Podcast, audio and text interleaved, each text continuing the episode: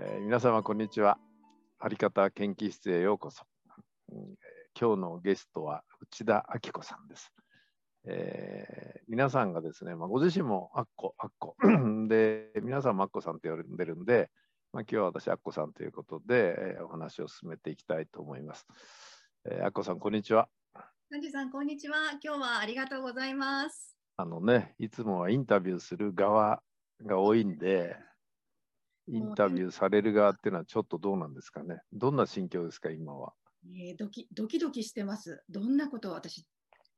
その質問に間違いなく答えられるだろうかとかいう、そういう初歩的なドキドキが今胸の中にあります。ああ、もう今の一言にこの方の特徴が出てますね。ね何か間違えてはいけないと。間違えてはいけない。間違えてもね、誰もわかんないんですよ、こういう時の話は。だから全く気にする必要はないんだけど、これがね、やっぱり彼女の特徴が出てますね。えー、ということで、あの今、今ご自身が現在されてるね、はい、お仕事についてちょっとご紹介してください。お願いします。皆さん改めまして、エンカウンターの内田明子と申します。私の本業はコミュニケーション講師をしています。で、コミュニケーション講師というと、マナーの先生とか、あのー、日本語の上手な使い方っていうイメージがあるかもしれない。もう私はあの少し自分では違うかなと思ってるんですね。それはまたこの人に会いたい、この人にまたお願いしたい、そういう選ばれる人には共通点があると思っていて、うん、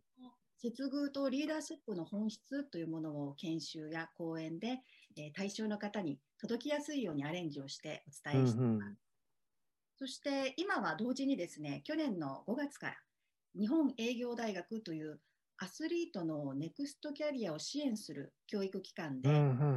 元アスリート、あのプロ野球選手だったり、元ジェフだったり、うん、現役の学生アスリートもいますが、彼らの、あのビジネスコミュニケーションの、うん、社会人として必要なことを彼らに伝えています。あ、今冒頭で言われたその素晴らしい人のその共通項目、はい、っていうのはな何なんでしょうね。共通項目ですね。私これは、うん、あの若者たちでも私の先輩になると、あの年齢は関係なくですね、人が可愛がられる力だと思ってるんですね。うん、で、あの学生可愛がられ力、可愛がられ力、あの、うん、アスリートの受講生にも伝えてるんですけれども、はい、人は可愛がられてなんぼ。可愛げのある人になろうということを合言葉にあの努めているんですよ。例えば、はい、挨拶だったり返事だったり、はい、こういうふうにあの話の聞き方だったり、うん、こういう礼儀礼節をベースにしたこうなんていうのかな、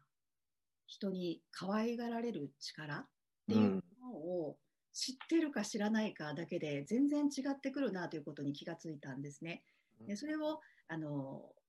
伝えています。ちょっとざっくりしすぎでしょうか。相当ざっくりしてるなっていう感じはしますけども、あの実はあのリスナーの方、これ録音はですね、Zoom でやってるんですね。それで何人かの方にも実はご参加していただいてましてですね、あの Zoom って面白いなと思うのは、あの話してる時の自分が見えるんですよね。うん、そうですね。あのアッコさんなんかこう自分で自分の姿見ててどうですか、こう見とれちゃうぐらい。いえいえ、あのー、えいや正直言っていいんですけど、あのな音しか流しませんから、これあそうじゃないな、本当は映像の方がいいんだ、この方の場合は本当は映像の方がいいんですけどね。はい、あのこれはですね、ちょうどいちねんまえに私アスリートの教育を始めた時に、はい、もともとはあのリアル研修の予定だったんです。うん、コロナ禍になって、うん、全てがオンラインに切り替わる。あ、なるほど。はい、私はあのコミュニケーションの授業なので伝わるということをこう大切にしているんですけども、うん、この相手に伝わる本質というのは、うん、本質は同じなんですけど見せ方とか方法は全く違ったりするんですよね。うんうん、それに気づいてこのオンラインで私今あの皆さんと Zoom を通してこの収録をさせてもらってるんですけれども、うんうん、例えばカメラの位置だったり、はい、線でお話をするとか、この照明を当てるとか、手の上げ方もリアルではまっすぐ上げることを言ってるんですけれども、ズームだとまっすぐこうですか。まっすぐ上げたときに、私が全部黒い服だったら、うん、壁が白かったら、この人は一生懸命上げても上げてないように見えるんですよね。うんうん、オンラインではカメラを見て少し前傾してはいと上げると、上げ方がリアルとオンラインでは違うことを自分の失敗失敗を重ねてたくさん気づいてきてですね、だからその今私は失敗の集大成で、はい、ちょうどいい感じに真ん中に映ってるかと思います。あの、ね、本当に今リスナーの方にお見せしたかったんですけどね、はいと手を上げ、まあ、手をですね顔の高さぐらいで上げてちょっと前のめりになるんですが、表情がいいんですよ。ものすごいいい表情されるんですよね。だからそれがちょっと音で伝わらないのが残念ですけども、でも多分あの声の響きもですね笑顔になってるんじゃないかなっていうのはね、ありがとうございます、多分伝わるんじゃないかなっていうふうに思いますけどね。まあ、それ以外にもどんなことをベースとして教えておられるんですかね。あの営業大学での、はい、営業大学では、はい、営業大学ではですね、そうですね、私はビジネスコミュニケーション論、うん、印象力を格段に上げ選ばれる人になるというタイトルできゅうじゅっぷんろっコマの講義を担当してるんですね。にじゅっぷんろっコマって結構ありますね。うんですよね、トータル。えー、印象力を上げる、はい、印象力を格段に上げ、選ばれる。格段に上げる。うわー、ちょっと出たい気がしてきましたね。ね、それなぜ、あのー、私が印象力ということをタイトルに、サブタイトルに入れているかというとですね、うんうん、私は後でまたお話をすることが、はい、もともと国内線の シーエー だったんです。はい。ね、えー、国内線というと、例えば、大阪伊丹空港から羽田まで約ごじゅっぷんのフライト、うん、那覇までもにじかんぐらいです。そうですね。この短い間、朝一のフライトは、うん、ビジネスマン、乗降客のビジネスマン、満席になったりするわけなんですけど、うん、その時ほとんどのお客様はもうお休みになってるかお仕事を、うんうん、ああ、そうですよね。はい、あの第一印象、見た目で、あ、今日の シーエー さんは感じがいいな、さすが ジャル だなと思ってもらえなければ次に進めないんですよね。最初の印象力が、あ、なんか今日感じ悪いな、やっぱり全日空の シーエー の方がいいよねというふうに思われたらいけないので、私たちはですね、特に国内線の シーエー はこの最初一目で感じが良いと思ってもらう、気に入ってもらうということに命をかけていたと言っても多分過言ではないと思います。へえ。だったらあのはちじかんのハワイまではちじかんのフライトの中で、そうかそうか、後でリカバリーもいくらでもできるんだ。できるけれども国内線はそうではないんですよね。うん、あのそれを知っているかどうか、例えば手の上げ方一つにしても、あのあ、この子は感じがいいなって、この人に聞いてみようかなって思ってもらえるかどうか、どんなに内側に良いものを持っていたとしても、まずこの人の話を聞いてみようと思わせられなければ次に進めないというのは、私はすごくもったいないことだと思ってるんですよ。うん、えー、それで、えー、縁があって私の講義を受けてくれる彼ら、その講義を受けようと思っただけでももう内側にいいものがあるというのは分かってる、ね。うんうんうん、だからその彼らにどうやったらあなたたちのそのいいと思っ、その輝けるもの、内側にあるものがどうやったら伝わるかっていうのを、こういう印象力を磨くという、そういったことから伝えていってます。僕はそのアスリートを対象にしたっていう時、非常にこうなんていうか感銘を受けたというか、いいポイントだなと思ったのは、あのプロかセミプロまで行く人ってものすごい努力されてるんですよね。えー、常人では計り知れない努力をされて、ものすごいいろいろな心身の鍛錬をしたにもかかわらず、その後の人生がなかなかこう開けていかないっていう方って結構多いんですよね。あの宝塚もそうですけども、もう宝塚のトレーニングなんていうのはもう地獄の特訓をひゃくばいぐらい厳しくしたような特訓をあれはやるわけですよね。そこでやっと舞台に立てるようになるんですけど、その卒業し終わった後で、うん、あの自分たちの培った能力を生かす場があると実はほとんどないと、えー、メディアに出てる取り上げられる方っていうのはほんのほんの一部なんですよね。はい、ですからそういう意味ではあのもったいないなっていうふうに思うし、ですからそのアッコさんがそこに焦点を当てて、その彼ら彼女たちにその伝え方、はい、もしくはあり方というものを伝えることが、なんだろう、彼らがより素晴らしい生きる道をこう開いていく、はい、なんかそのベースを作ってるのかなっていう感じがしますよね。ございます。こんな出会いがあったんですよね。いちねんはんぐらい前だったと思います。うん、私自身はスポーツを や, やるのも見るのも全然関心がない人だったあ、そうなんですか。今でもパ・リーグとセ・リーグの違いがよく分からなかったり、 J リーグのチームが分からなかったりするんですけど、なぜか周りが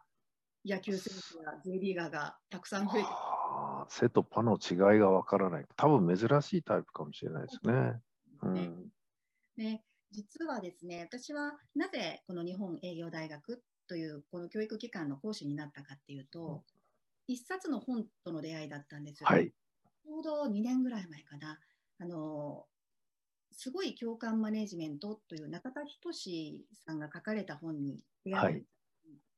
その書いてある内容に私はものすごく共感をしたんですよね。はい。今の時代に私が後輩たちにどうやったら伝わるかなって一生懸命試行錯誤していた。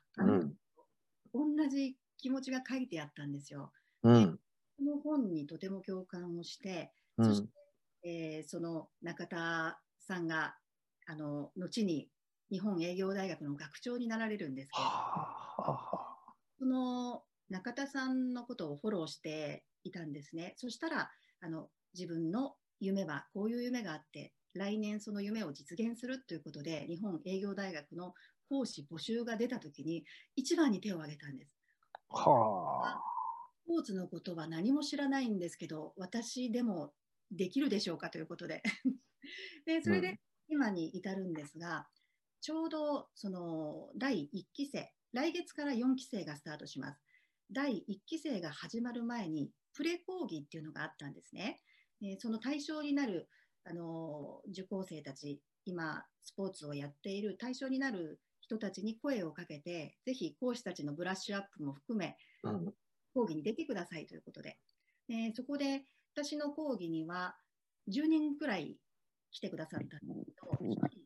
とっても印象に残っている人がいたんです。うん、とっても大きい体をですね丸めて、そして一生懸命私の話を聞いてメモを取るんですね。ね、ああすごい彼は素直で素敵な人だなと思って、帰り際に私声をかけたんです。彼だけに声をかけたんですね。うん、もうどうでしたかっていうふうに言いました。そしたら彼はとっても不安そうな顔をして私に、うん、自分の価値がもう分からなくなっているっていうふうに言ったんです。うん、でえどういうことですかって聞きました。そうすると、当時彼はにじゅうごさい、ろくさい、にじゅうごさいぐらいだったんですけど、高校を卒業して、ちょうどあの大谷翔平君と同期ですね。おー。高校を卒業して、ドラフトにいで、えー、指名されて、プロ野球。ドラフトにい、すごいことだな、それ自身。はい。大谷翔平君なので。うん。はい。ね。そして、ずっと、プロ野球、もう野球しかしてこなかった。だけど、その小学校、中学校とエリートですよね。うん、野球エリートね。エリートです。で、すごい、すごいと言われ、そして、えー、プロ野球の世界に入った。なんですが、彼は怪我に泣かされたんですよね。うん、でなかなかこう活躍の場面が少なかったということで、えー、去年、去年というか、私が出会ったいっかげつまえに戦力外通告を受けたんです。おー。で、えー、もう自分は野球しかしてこなかった。そしてそれ以外のことは褒められたこともなければ、自分に全く自信がない中でどう生きていったらいいのかという状況だったんですよ。そしてあのもう僕は、内田先生、こんな僕でも必要としてくれる人がいるんですか？僕はそん、そう思いませんっていうふうに言うんですね。だけど私はあの彼にこう言ったんです。いえ、なぜ私があなたに声をかけたか分かりますかって。分かりません。うん、だけど一生懸命話を聞いてメモを取ってうなずきながら聞いてくれた。あなたのその素直な気持ちっていうのはものすごく人に可愛がられる力を持ってる。私は誰にでもこんなことは言わないけど、うん、あなたには言いたいと思ってわざわざ呼び止めたんだよって。だから、うん、ぜひ入ってください。私まだ講義したことないけど、私は受けてくださいっていうふうに言ったんです。うん、だから彼は素直に入ってきました。で、えー、一生懸命ろっかい講義を受けて、もちろん他にもあの素晴らしい方がいるので、うん、そこでの出会いを踏まえて、今あの就職をしてるんですけど、彼はあの私にこう言ってました。あの自分は野球界では、プロ野球の世界では億プレイヤーにはなれなかったけど、内田先生、自分は絶対さんじゅっさいになったらビジネスの世界で億プレイヤーになってるので見てくださいっていうふうに言ってました。うん、だから、あのー、彼はまたプロ野球の世界でっていう、いう一人なんですけれども、学生アスリートだったり、うん、いろんな人がサッカーだったり野球だったり、そうですね、だったりいろんな人がこの同じ画面で年齢も関係ないキャリアも関係なるんですよね。うんうん、そうすると学生がこういうふうに僕は思ってますっていうと、元 J リーガーの今経営者という先輩がですね、あ、その考えはすごい、もっと人に言った方がいいよ、絶対言った方がいいよっていうふうにアドバイスをしてくれたりするんですよね。それが何か一番の学びかなっていうふうに思ってます。今のような彼のようなケースが世の中多いんでしょうね。その、はい、本当にプロまで行ってでも何か事情があって一軍で活躍できなくなった時にそのままこうなんていうんだろうな、自分を全否定してしまう、はい、っていうのはあるんでしょうね。すごく多いと言ってました。そのやっぱりね。でも僕、僕みたいな選手がもう山ほど、それ以上にいますっていう、ま、ものすごい数いると思います。はい、あのベンチに入れるのはほんのわずかですから。うんうん、常に自分が戦力外を受けるんじゃないかというプレッシャーだったり、そういう精神的にもずっとそういう気持ちを持っていたりとか、うん、以外にサッカー以外にとか何もできないという自己肯定感が実は低い人も多いんだなっていうことを、うん、あの彼らに出会って知りました。うん、アッコさんからすると何だろう、彼らを集めてこうし、うん、なんていうかこう話すというか教え導くっていうのは楽しくてしょうがないんじゃないですか。仕方がないです、ね、やっぱり生きがいです。生きがいもうなんか勝手にお姉さんじゃなくてお母さんみたいな気持ちになってたりして、お母さんですよやっぱり。お母さんの年ではないですけどね。だけどやっぱそんな心境になりますか？なりますね。やっぱりあの彼らとは直接は会ってないんですよね、うん、なんですけど毎回毎週きゅうじゅっぷん時間を共にする中で、うん、私も彼らのことを知ろうとしてメモを取って、次に会った時にこの間こう言ってたけどどうなったっていうことを心がけてるんですけど、うんうん、自分のことを見てくれてる人がいるっていう安心感なのか、どんどん彼らの表情が変わってくるんですね。そしてあのやっぱ素直なので、こう言ったことを参考にして次また成長してるっていうのがもうどんどん見えてくるんですよ、回を追うごとに。なんかそれがろっかいめの時なんてもう私涙が出そうで、彼らもあの最後に僕か、僕たちからも感想を言わせてくださいなんていうのもあったりして、うんうん、ど, どんな感想が寄せられてますか今まで。そうですね、あのー、私のビジネスコミュニケーション論っていうコミュニケーションの授業ではあるんですけど、うん、あの人の心が動くときっていうのは、私は覚えてくれてる、ちゃんと見てくれているっていう、このふたつの気持ちというか、子として大切にされているっていうことを実感したときに、人の心は動いて、俺にもできるかもしれないって前に進めると思ってるんですよね。だからあの私は教えるというよりも、このオンラインではありますが、この空間の中でその安心感、あなたにはできるよっていうメッセージをずっと伝えているつもりだったんですけど、うん、それが伝わっている、うん、そして私が難しいことは何も言わない、挨拶を極めなさいとかそういったことを言うのでそうするとあのそれで挨拶を大事にしようと思って、そこから意識を変えたら人間関係が変わったっていうことだったり、なんか本当にあの実践をしてくれて、その感想を聞かせてくれるんですよね。それがあの講師冥利に尽きるというか、一番嬉しいことですね。はい、あのアッコさんからはよく写真を送っていただくんですけども、なんかこうレクチャーしてる時のですね、なんて言うんだろう、受講生と講師双方ともに本当に楽しそうな写真が送られてくるんですよね。はい。もう楽しくて仕方がない。なんで当然ですけど、夜はもうお酒がいっぱい並んでるというですね。ですね、やっぱり彼女の強みはね、そのアルコールに強いっていうのは僕からすると最大の強みの一つじゃないかなと思って、ですから元アスリートはやっぱり結構ね飲める人多いから、その彼ら彼女たちが一緒になって飲んだ時の本当ですね、感覚は嬉しいんでしょうね。でも幹事さん、まだそれが実現していないので。あれ、実現できてないの？あ、そうか、コロナで。うわー、そうなんだ。でも、今まで、その、大学、その営業大学、日本営業大学の前。はい、そうですね、学生。でも、いろんなところの、その組織指導行かれたりとか、いろいろされてるじゃないですか。はい。そういったところでの、なんだろう、あの写真はね、いつも本当にこう、はい、乾杯、乾杯してる写真ばっかりですけど、基本的には。そうです。乾杯から始まって、そうですね。あのどうやったらこうお客さんにいいサービスができるかっていうのは、私は自分がいいお客さんになることだと思っているので、だから店員さんにどのタイミングで手を挙げて注文するだったり、うん、帰るときに一箇所にお皿を寄せておく、それだけでもやっぱりは、本当に素敵な人だな、ありがたいなって思ってもらえると思うんですよね。うん、だからあの例えば居酒屋さんだったりレストラン、ファミレスでも店員さんにとって自分たちがどういう心遣いができるかっていう意識をしてほしいということを言いながら、あのたくさんビールをおかわりしてます。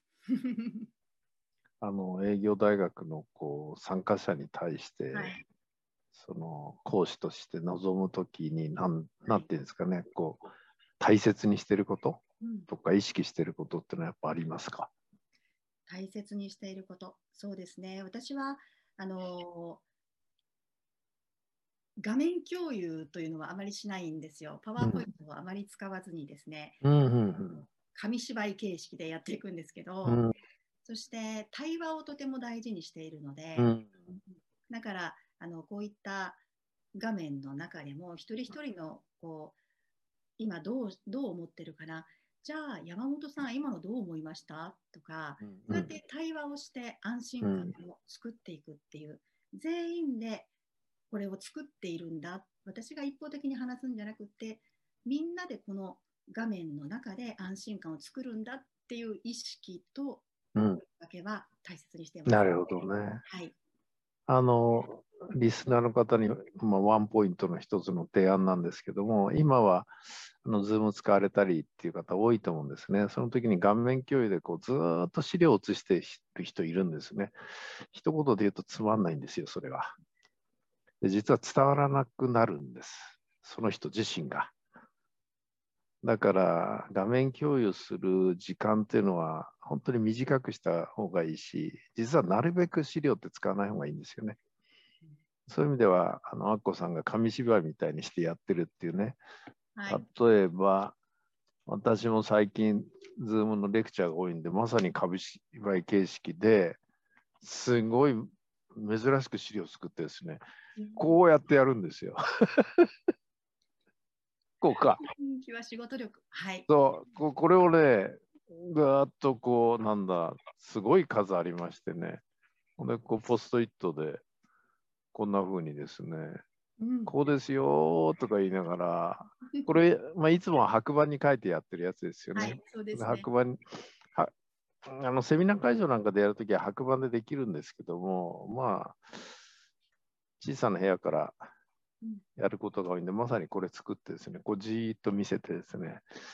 で、裏の話をすると、じーっと見せてる間、実はちょっと半分休憩してるっていうですね。あのいいとこがあると、そこで書くとかですね、いうのをやるというですね、あと飲み物飲んだりとかですね、えー、いうふうに生かしてるんですけどね。まあちょっとどうでもいい話でしたけど、あのリモートでされるポイントって、それあると思いますね。それから、あの、Zoom の良さは自分の顔が見えるっていうことで、いつもお伝えしているように、人っていうのは自分がまるで見えてないんですけど、Zoom でやるときは見えるんですよね。えー、本当は僕はあんまり出したくないんですけど、ところがこの Zoom にですね、よくあんな顔でずっと出ておれるなっていう方が時々いらっしゃるんですよね。何怒ってんのっていう。あと頭半分しか映してないとかね。それでずっと出てるんですよね。で、それだけで普段まるで相手目線で何も考えてない人だって分かっちゃうんですよ。だから、ね、冒頭おっしゃられて、実は私も今、顔明るくなってますよね。これ、あえてこう窓際によってそこからこう映してるんですよね、カーテン。で、外の最高の方が実は本当ライトで当てるより全然明るく映るんで、何を申し上げたいかっていうと、まあこれは録音ですけども、常にあの Zoom でやるときは、見られる姿が見れるわけですからね。やっぱそれは意識してやったらいいなと。えー、自宅でそのまま出すのもいいんですけども、もし散らかってたら少し片付けた方がいいんじゃないかなとかですね。あの、えー、まあ全くどうでもいい話、大変失礼しました。